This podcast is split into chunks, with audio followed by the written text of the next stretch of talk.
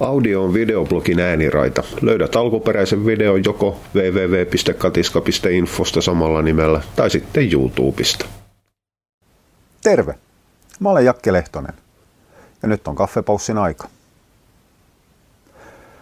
Tossa tuli vaan mieleen muutamaa naamakirjaketjua ja, ja, ja foorumia seuratessani, niin sellainen termi kuin kolmannen pallin syndrooma.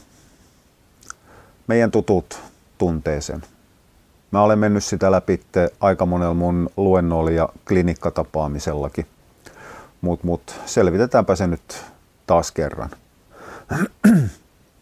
Meillä oli Greyhoundi, jolla oli ongelmia lähtemisen kanssa, siis ratajuoksussa. Se tuli eräällä tapaa kömpien kävellen lähtökopista ulos ja heti kun se oli päässyt sieltä, niin sen jälkeen se lähti kiihdyttämään. Eli silloin oli ongelmia tehdä se lähtölaukka, pomppu, se ensimmäinen loikka. Se kääntyi vähän huonosti. Normaalisti vapaana ollessaan oli einen vino. Kulki jonkun verran selkäköyryssä. Liittyvät tietysti moniin muihinkin, muihinkin lihasongelmiin. Mutta nimenomaan toi huono lähtökiihdytys ja selkäköyry niin viittasi Greyhoundella varsinkin piilokiveksen tekemään kiusaa. Piilokivekset poistetaan Greyhoundelta silloin, kun niitä joskus tulee, niin ne poistetaan kohtuu säännönmukaisesti, ainakin meidän ympäristössä ja piirissä. Se rusinapalli on siellä ylhäällä lähes lihasten ympäröimänä se tuntuu useimmiten nivusisku koittaa, eli se ei ole ihan vattaontelosasti. Miehillä tätä ei tarvitse vääntää rautalangasta. Naisille mainittakoon, että se tuntuu perijuuri inhottavalta, kun kives jää johonkin jumiin ja sitä puristetaan lujaa. Ei ole kiva tunne.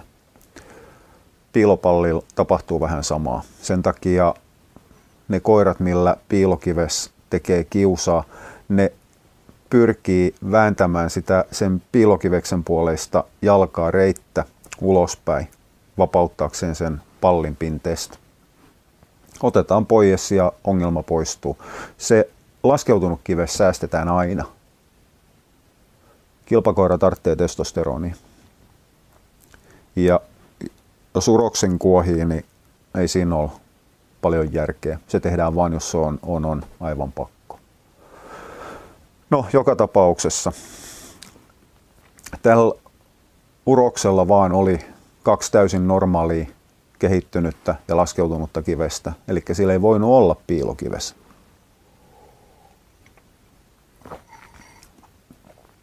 No, mehän mietittiin tämä sitten oikein mutkan kautta fiksusti ja suoraan kiertää ja eksyön mettään ja paukku. Koska sen oireet on kun kives ongelmassa, piilokivesongelmassa. Ja koska silloin kuitenkin kaksi normaalia pallia, niin me ruvettiin pähkäilemään, että ei juman kautta, onko tämä rakil kolmas palli. Tämä on mutaatio, mutta silloin kolmas palli, mikä on siellä ylhäällä. No okei, eihän me aidosti uskottu, että silloin kolmas palli. Mutta me vaan pähkäiltiin, että se täytyy johtua siitä, koska nämä oireet on kivesvikaisen ongelmia. Okei, koira vietiin meitä fiksummalla ihmisellä, kuten yleensä aina kannattaa tehdä. Ekaksi selvitetään ongelmat ja ratkotaan ne niin pitkälle kuin kyetään. Sen jälkeen kun tulee muuri vastaan, sitten mennään jollekin muulle. Meit virtuaalisesti lähes fyysisesti otettiin niskas kiinni, paukutettiin päätä seinään, että teidän kokemukselle ja tietotaidolla pitäisi tietää paremmin. No niin olisi pitänyt hävetti. Silloin hävettää nykyäänkin. Nykyään mä olen jo päässyt siitä häpeän tunteesta niin paljon ylitteen, että mä jopa kehtaan käyttää tätä esimerkkinä. Ei koiralla ollut pallis mitään vikaa. Silloin oli vattassa vikaa. Silloin oli vatsalihakset tiukat, jäykät krampissa. Kaikki johtus silloisesta ruoasta, mitä käytettiin. Se koira laitettiin ruokaremonttiin, saatiin systeemi siltä puolelta kuntoon – vähän lauottiin niitä lihasjännityksiä, se koira muuttui aivan täysin. Eli me ja varsinkin minä syyllistyttiin liian vaikeeseen ajatteluun. Tämä on mun perisynti. Aina ollut. Mulla, ei, mulla on joku sisärakennettu puute, että mä kykene yksinkertaisesti miettimään asioita loogisesti pisteestä A-pisteeseen, B-pisteeseen, C, selvintä lyhintä tietä, vaan mun on ihan pakko tehdä aina hirvittävä kiertotie ja miettiä jotain ihmeellisiä syitä ja aiheuttajia. Mä olen nyt jo vuosi joutunut aktiivisesti pakottamaan itteni miettimään asiat sen todennäköisimmän syyn takia. Se on niin, tai mä olen rakentanut sen pakon niin vahvaksi, että mä mietin sen aika useasti ihan joka asiassa, kun mä pohdin ihmisten ongelmia tai joku tuo mulle jonkun ja mä heitän jonkun syyn, niin sen jälkeen mä joudun pakottamaan aina itteni miettimään, että ihan oikeinko näin. Onko tämä se todennäköisin syy? Jos te kuulette hevosen, hevosen kavioiden kopina, eli jos te kuulette kavioiden kopina, niin onhan se hevonen todennäköisesti. Ihan turha odottaa sebraa tai vielä vähemmän yksarvista. Tämä tulee vastaan tämä sama liian monimutkaisesti ajatteleminen aika useasti, varsinkin koirien ruokintaongelmissa. Jos koiralla on vattaongelmia, kasat on löysiä, ehkä jopa ripuli, närestysoireita, niin ensimmäiseksi turhan useasti koira laitetaan allergiatesteihin tai ruvetaan tutkimaan haimaa, ruvetaan keskustelemaan IPD-ongelmasta, IBSstä, ärtyneen suolen oireyhtymästä tai tulehduksellisesta tilasta. Vaikka aito todellinen syy on niin yksinkertainen, että se ruoka ei vaan yksinkertaisesti sovi. Se, että mikä ainesosa siellä ruoassa aiheuttaa sen, on sitten toissijainen asia, mitä murehditaan sen jälkeen, kun se koiran kokonaiskunto on kunnossa.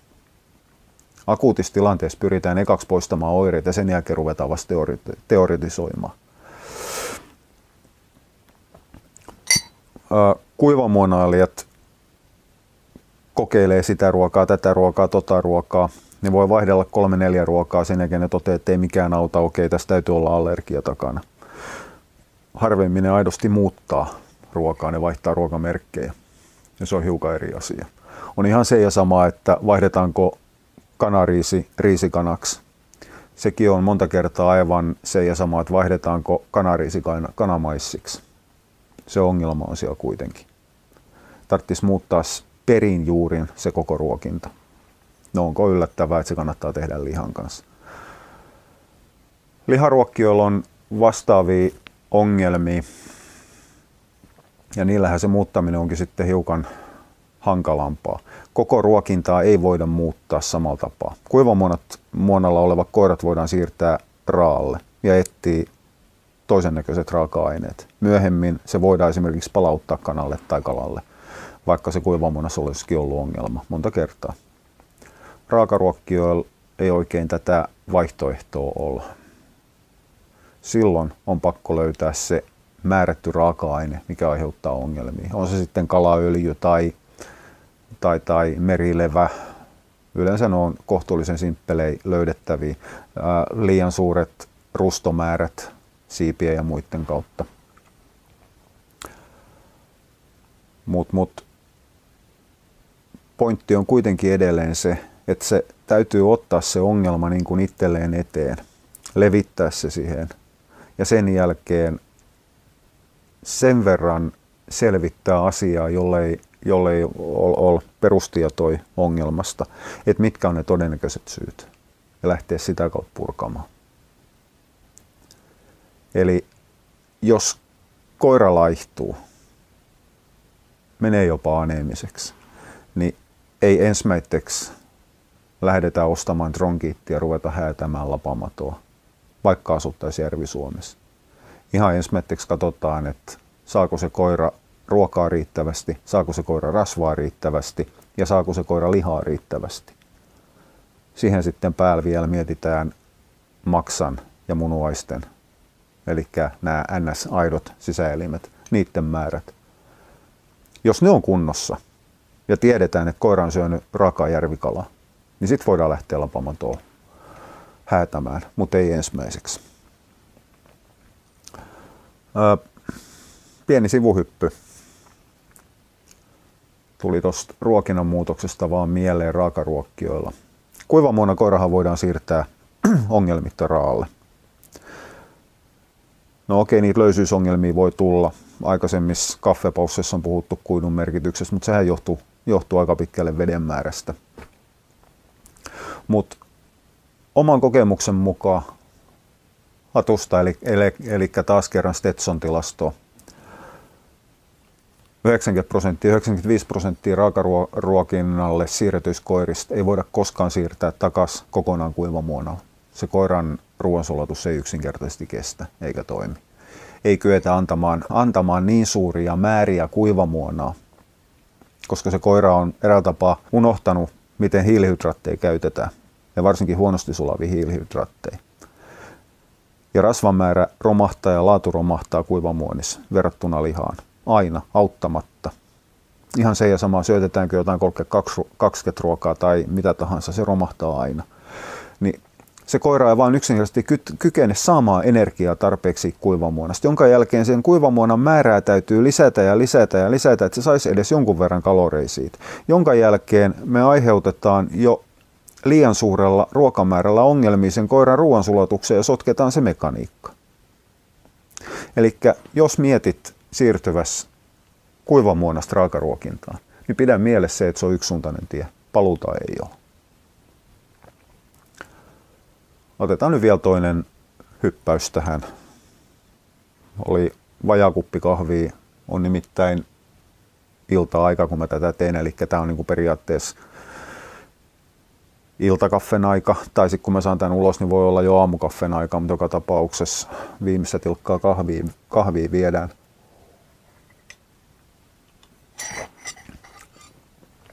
Vatsaongelmat raakaruokitulkoirilla, anteeksi. Siinäkin on syytä miettiä yksinkertaisten asioiden kautta, eikä lähteä, lähteä miettimään välittömästi allergiaa.